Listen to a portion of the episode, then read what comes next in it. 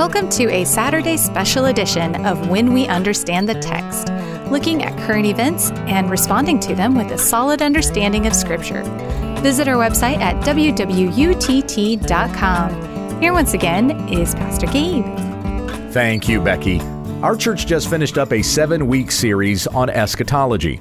Among our elders, all four of the end times views are represented historic premillennialism, dispensational premillennialism, amillennialism, and postmillennialism. My sermon was on amillennialism, which I posted to my blog last week. You can listen to other messages in this series by going to fbclindale.com. The following are questions we received in response to that series. I'm singling out only those questions directed at the amill or post-mill view. These questions were submitted anonymously, and we received quite a few, so perhaps I'll do a part two later on. Questions are in bold, followed by my response. Question If the position of postmillennial and amillennial and others do not believe in a pre tribulation rapture, how do they explain verses such as these? I tell you, on that night, two people will be in one bed. One will be taken and the other left. Two women will be grinding grain together. One will be taken and the other left. Luke 17, 34 to 35. Then we which are alive and remain shall be caught up together with them in the clouds to meet the Lord in the air, and so shall we ever be with the Lord. 1 Thessalonians 4:17. Answer: the pre tribulation rapture is a belief in dispensationalism that Jesus will return to rapture up his saints prior to a seven year period of tribulation. During the seven years, God will complete his discipline of the nation of Israel. The Antichrist will be revealed, and God will judge the godless who have reached the fullness of their depravity. Most dispensationalists believe that the majority of the book of Revelation describes what will happen during the period of great tribulation, which is the last three and a half years of the tribulation. The seven years conclude with the second coming of Christ to set up his millennial kingdom on the earth. Not every dispensationalist believes the rapture will be at the beginning of the seven years. Some believe it will be three and a half years into the tribulation. This is the mid trib rapture view. Others believe it will be at the end, called the post trib rapture. But this is all supposing there's even a seven year period of tribulation which is not explicitly stated in Scripture. Belief in the tribulation comes from a certain interpretation of Daniel 9:27, and then that interpretation is read into other texts. Luke 17:34 to 35 and the parallel passage in Matthew 24:40 to 41 are popular rapture texts in the classic song I Wish We'd All Been Ready, Christian singer Larry Norman attempted to capture the picture he believed Jesus was presenting in these verses. A man and wife asleep in bed. She hears a noise and turns her head. He's gone. I wish we'd all been ready. Two men walking up a hill. One disappears and one's left standing still. I wish we'd all been ready. There's no time to change your mind. The sun has come and you've been left behind. But Jesus was not talking about the rapture at all. He was talking about the judgment of God. In Luke 17, beginning in verse 26, Jesus said, Just as it was in the days of Noah, so will it be in the days of the Son of Man. They were eating and drinking and marrying and being given in marriage until the day when Noah entered the ark and the flood came and destroyed them all. Likewise, just as it was in the days of Lot, they were eating and drinking, buying and selling, planting and building. But on the day when Lot went out from Sodom, fire and sulfur rained from heaven and destroyed them all. So will it be on the day when the Son of Man is revealed. In these examples, who gets taken? Not the believer who is raptured, but the unbeliever who is judged. Honest dispensational teachers agree the context of this passage is about judgment, not rapture. Said John MacArthur, quote, This is clearly not a reference to the catching away of believers described in 1 Thessalonians 4, 16 to 17, unquote. That said, 1 Thessalonians 4 16 to 17 is not about a pre trib rapture either. Can you point to me where a tribulation is mentioned and how the rapture of the saints precedes it? The Apostle Paul simply said that on the day of Christ's return, the dead in Christ will rise first. Then we who are alive, who are left, will be caught up together with them in the clouds to meet the Lord in the air. As I shared in my sermon, the simplest, straightforward reading of 1 Thessalonians 4 and 5 is that the return of Christ, the rapture of his saints, and the judgment of God upon unbelievers are all the same event. Question How can, per scripture, Satan be walking the earth seeking who he can devour, also be in heaven being the great accuser, and be currently bound in prison? Answer This question presents one of the most common objections to amillennialism. Revelation 20, verses 2 and 3 say that Satan has been bound for a thousand years so that he might not deceive the nations any longer until the thousand years were ended. But if Satan is currently bound, how can he be prowling around like a roaring lion seeking someone to devour? 1 Peter 5 8. Revelation is full of symbols, and Satan being bound is itself symbolic. All that we are told in Revelation 20 is that Satan is bound so that he can no longer deceive the nations, a word often synonymous with Gentiles. This does not mean Satan is powerless, it simply means that he cannot prevent the gospel from going out into all the world. As I said in my sermon, Satan is bound so that you and I can hear the gospel and be saved, just as Jesus said, Mark 3:27. Consider that Colossians 2:15 says, that Satan and his forces have been disarmed and defeated. Yet, Ephesians 6:16 says, they're armed with flaming darts. Both statements can be true. Against Christ, no weapon can stand. Against us, Satan has many tools at his disposal. Satan can be bound from deceiving the nations and also be a very present enemy until his ultimate destruction. Question How can Satan be currently imprisoned if Paul and other apostles reference his direct involvement during the church age. See Acts 5 3, 2 Corinthians 4 3 through 4, etc. And if Satan were imprisoned due to the victory on the cross, is that victory undone when Satan is released? Answer. References to Satan attempting to sabotage the advancement of the church actually strengthens my argument, not weakens it. Has Satan been successful at preventing the church from advancing? No. Why? Because he's been defeated and bound. Again, this doesn't mean he's not a present adversary. He just cannot prevent the gospel from going to the Gentiles or going to the nations. Now, 2 Corinthians 4 3 through 4 says, Even if our gospel is veiled, it is veiled to those who are perishing. In their case, the God of this world has blinded the minds of the unbelievers to keep them from seeing the light of the gospel of the glory of Christ, who is the image of God. However, scripture also says it is God who has blinded the unbelieving. John 12 40. God uses Satan as a secondary cause to accomplish his purpose. Satan is not a free agent who can thwart God's plan. Revelation 20, verse 3 says that after the millennium, Satan must be released for a little while. Hence the question if Satan were imprisoned due to the victory of the cross, is that victory undone when Satan is released? Well, is Satan being disarmed in Colossians 2:15 undone by him having flaming darts in Ephesians 6:16? It is God's will in God's plan for Satan to be released at a specific time he has appointed for a specific purpose. Satan cannot undo the victory of the cross. Not one person whom Christ has purchased by his blood will be lost. In John 6, 37 to 39, Jesus said, All that the Father gives me will come to me, and whoever comes to me I will never cast out. For I have come down from heaven not to do my own will, but the will of him who sent me. And this is the will of him who sent me, that I should lose nothing of all that he has given me, but I will raise it up on the last day. Question. In Revelation 7 9 to 17, we clearly see the resurrected church in heaven. This reference is given between the sixth and seventh seals. God's wrath is poured out with the seventh seal and opening of the scroll. Here it seems like God is protecting his people from his wrath.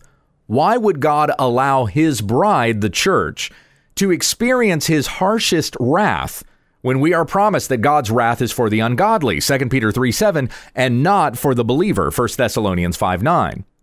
Answer The harshest wrath is poured out on unbelievers in hell the church will in no way undergo any part of that wrath. Thanks be to God in Christ Jesus our Lord. In Revelation 6 12 to 17, upon the breaking of the sixth seal, wrath is poured out on all the wicked, described in six classes of people kings, great ones, generals, rich, powerful, everyone slave and free. That's in verse 15. The judgment there is not poured out on the saints who receive a seal of a different kind. Revelation 7 3. As for the identity of the people described in Revelation 7, see my answer below regarding the 144,000. Question What is wrong with having a panmillennial view? It will all pan out in the end. As long as we know that Christ will return to judge the living and the dead, the dead in Christ will rise first, and we who are left will be caught up with them to meet the Lord in the air, and so we will always be with the Lord, and we will reign with him forever in his perfect and glorious kingdom? Answer There's nothing wrong with being unsure where you stand on a particular view of the end times. I've often joked that panmillennials are just amillennials in denial. Maybe you can't explain the details of Christ's return, but you know that he will return. He will judge the living and the dead, and all who believe in Jesus will be with the Lord forever. If you camp on being panmillennial, be careful not to have an attitude that A, this is unimportant, or B, you're above it all. The reason we study the end of the age is because it's in the Bible. Eschatology is about the return of Christ as he promised he would return, his exaltation, the judgment of all mankind, and eternity in heaven or hell. That's a pretty big deal. But we're also talking about prophecy, things that have yet to happen. Because the signs and symbols shown to us in Scripture can be confusing, there are different opinions as to what they mean or the order in which these events will take place, even to the point that these opinions have divided churches. I've witnessed that firsthand. You might be tempted to think, I'm above all of that and settle on being panmillennial to avoid controversy. But that can be just as prideful as anyone else with their position. Though I have my own opinions about the end times, I'm resolved not to divide over them. When Paul first addressed the Thessalonians about the certain return of Christ, he said, Therefore, encourage one another with these words, and therefore encourage one another and build one another up, just as you are doing. 1 Thessalonians 4:18 and 5:11. Twice he says to be an encouragement to one another. That's what I want to be in my end times teaching, not dividing, but a pleasure to the body of Christ. Question If all the elders hold to the same grammatical, historical, hermeneutical method of interpretation, how is it possible to have such differing views on eschatology? Or how can you say that you hold to that view consistently and still hold to an amill or postmill view? Answer how we interpret the Bible is called hermeneutics. The best method for interpretation is called the grammatical historical method. According to an article in Table Talk magazine, quote, this hermeneutical approach investigates the original cultural setting of the text and focuses on grammar and syntax in order to understand what the author of the text meant when he wrote to his original audience. Only this method can give us the original meaning of the biblical text. Unquote. The grammatical historical method is not synonymous with literalism, meaning that you have to interpret all words according to their most basic sense or your hermeneutic is bad. Sometimes the grammatical historical approach leads us to have to interpret signs, symbols, and typology, which fills apocalyptic literature such as Daniel, Ezekiel, and Revelation. This is no easy task and leads to differing opinions, which is why we have differing views of the end times. The late R.C. Sproul's ministries, including Ligonier and Table Talk, which I just cited, incorporate a grammatical historical method of interpretation, and they come to a mostly postmillennial view of eschatology. John MacArthur's ministries, including Grace to You and Masters University, also employ a grammatical historical method of interpretation, and they come to a dispensational view of eschatology. Yet, in Sproul's lifetime, he and MacArthur were close friends. Do not look down on others from your view of the end times. Otherwise, you become as divided as the Corinthians, who were saying, I follow Paul, or I follow Apollos, or I follow Cephas, or I follow Christ. 1 Corinthians 1:12. Paul rebuked the Corinthians even for saying I follow Christ in a divisive manner. That's what you do with your eschatology when you say, I'm pre trib, or I'm a classic premill, or I'm amill, or I'm a post mill theonomic reconstructionist. Perhaps your eschatology is doctrinally sound. But as Paul responded to the Corinthians, is Christ divided? Was Paul crucified for you, or were you baptized in the name of Paul? You were not baptized, dispi, premill, amill, postmill, or panmill you were baptized into Christ. Therefore, encourage one another with these words. 1 Thessalonians 4:18. Question: Isn't replacement theology a Catholic and Lutheran doctrine? Doesn't amill, postmill, and historic premill all replace Israel with the church or spiritualize Israel? Answer. Regarding Roman Catholicism, my understanding is that they believe in a dual covenant theology meaning that the law remains for the Jews while the new covenant is for Gentiles. Lutherans can be as mixed in their end times views as any Protestants. As I said in my sermon, I do not believe in replacement theology, the idea that the church has replaced Israel as God's covenant people. To any dispensationalist accusing me of replacement theology, I would kindly press back that you examine your own doctrine in light of your accusation Reformed theology consistent with any Reformed Protestant confession. So that would be the London Baptist Confession, Westminster Confession, Heidelberg Catechism, etc., has never fashioned any category of replacement theology. The Bible says that Christ, quote, has broken down in his flesh the dividing wall of hostility, unquote, and has made two people, Jews and Gentiles, one people in Christ, Ephesians 2 11 to 22. There is neither Jew nor Greek, for you are all one in Christ Jesus, Galatians 3 28. Dispensational theology, on the other hand, maintains a distinction between Israel and the church. God's promises with Israel are on hold while he is fulfilling his promises toward another group of people, the church. According to a popular dispensational website, quote, dispensationalists believe that just as God is in this age focusing his attention on the church, he will again in the future focus his attention on Israel, unquote. Between reformed and dispensational theology, which sounds more like Israel is being replaced? That is my question for the dispensationalist accusing me of replacement theology. Now, I'm not calling dispensationalism replacement theology. The label is erroneous.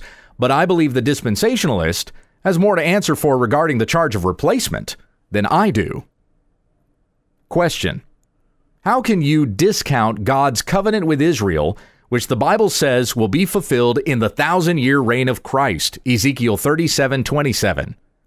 Answer Ezekiel 37 27 says, My dwelling place shall be with them, and I will be their God, and they shall be my people. How does that say God's covenant with Israel will be fulfilled in the thousand year reign of Christ? In fact, those words in Ezekiel are quoted in Revelation 21 3 with regards to the church, which is there called the New Jerusalem all who are in Christ, Jew or Gentile, will dwell with God. Question How can you discount or spiritualize away the 144,000 Jewish witnesses that will be sent out by Christ during the seven year tribulation? Revelation 7 5. Answer What seven year tribulation? Where is that in Revelation 7? The 144,000 in Revelation 7 4 through 8 and the great multitude in verse 9 are the same group of people. Notice that in verse 4, John only hears the number of the sealed. He doesn't actually see them.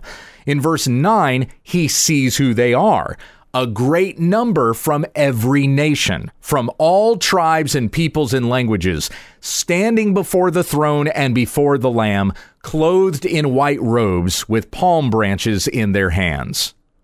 The vision of the people in chapter 7 is in response to the question that is asked at the end of chapter 6 The great day of their wrath has come, and who can stand? The answer is those standing around the throne, the servants of God who have been sealed. For a more detailed exposition, I refer you to this sermon by Dr. Voddie Baucham from his series on the book of Revelation. Though I have taught through Revelation twice, I have not yet recorded or written an exposition, but God willing, I will soon. Question What do you do with the two witnesses in Revelation 11:3 that will be seen by the entire world at the same time as they lay dead? Answer: The two witnesses in Revelation 11:3 are the church. In fact, this whole section in Revelation 11 1 through 13 is about the church. In verse 1, John is told to measure the temple of God and the altar and those who worship there. So, not just the temple, but the people too. This measuring is comparable to the sealing of the people of God in chapter 7. The two witnesses are said to be the two olive trees and the two lampstands that stand before the Lord of the earth. Lampstands stood for the church in the first three chapters of Revelation, and the church is presented as an olive tree in Romans 11. This theme of two is present throughout the section two witnesses, verse 3, two types, two olive trees, and two lampstands. If anyone would harm them is mentioned twice. Verse 5.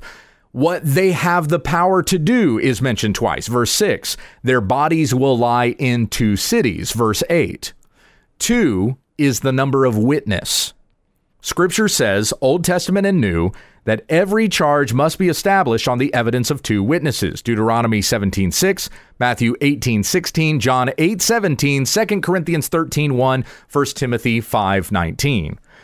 The church is God's prophetic witness to the world, a pillar and buttress of the truth. 1 Timothy 3:15, calling out sin, warning of the judgment that is to come, and preaching the gospel of Jesus Christ. When the testimony of the two witnesses is finished, verse 7 says, the beast rises from the bottomless pit and makes war on them and defeats them, as in Daniel 7:21 where the adversary made war with the saints and prevailed over them. Verse 8 says that their dead bodies will lie in the street of the great city that is symbolically called Sodom and Egypt, where their Lord was crucified. In Revelation, the great city is Babylon, which stands for all the ungodly in the world. Jesus was crucified by the ungodly. Verses 9 to 13 say that the entire world will witness their defeat and resurrection. It is commonly believed, thanks to Hal, the late great Planet Earth Lindsey, that this can only mean the whole world will watch them on TV or in the present age, the internet. Is that what John and his first century audience would have understood? Of course not. To John and his hearers, the whole world will witness the seeming defeat and rise of the two witnesses because this is the church, visible in and to every nation. The church will not be defeated, and all will see us reign with Christ. Someone might say, Gabe, how can you read that so symbolically? Because verse 8 says this is symbolic or spiritual in some translations. If this is read literally without symbolism, then the two witnesses are literally olive trees and lampstands, verse 4. They literally breathe fire, verse 5. A literal beast somehow literally rises from a literal bottomless pit, verse 7. And Jesus was crucified in a city other than Jerusalem, verse 8. When reading Revelation, literalism is more confusing than reading to understand the signs and symbols set forth from the very beginning of the letter. It is meant to be read this way, with help from hundreds of Old Testament references. The majority of those references are from Psalms, Isaiah, Ezekiel, and Daniel, books filled with symbolism. This is how John's audience understood this book, and this is how we should endeavor to understand it as well. Conclusion when the Apostle Paul told the Thessalonians about the return of Christ, he did not give them a robust theological chart about the sequence of events. His message was simple, and his purpose was to encourage, that they also would encourage one another, and so should we. These things should not be a cause for division, but that we would be united in hope. The King is coming soon. Continue to study the Bible, the very Word of God. Test all things according to the Scriptures. Be careful not to quarrel about words, which does no good but only ruins the hearers. Do your best to present yourself to God as one approved, a worker who has no need to be ashamed, rightly handling the word of truth. 2 Timothy 2 14 15.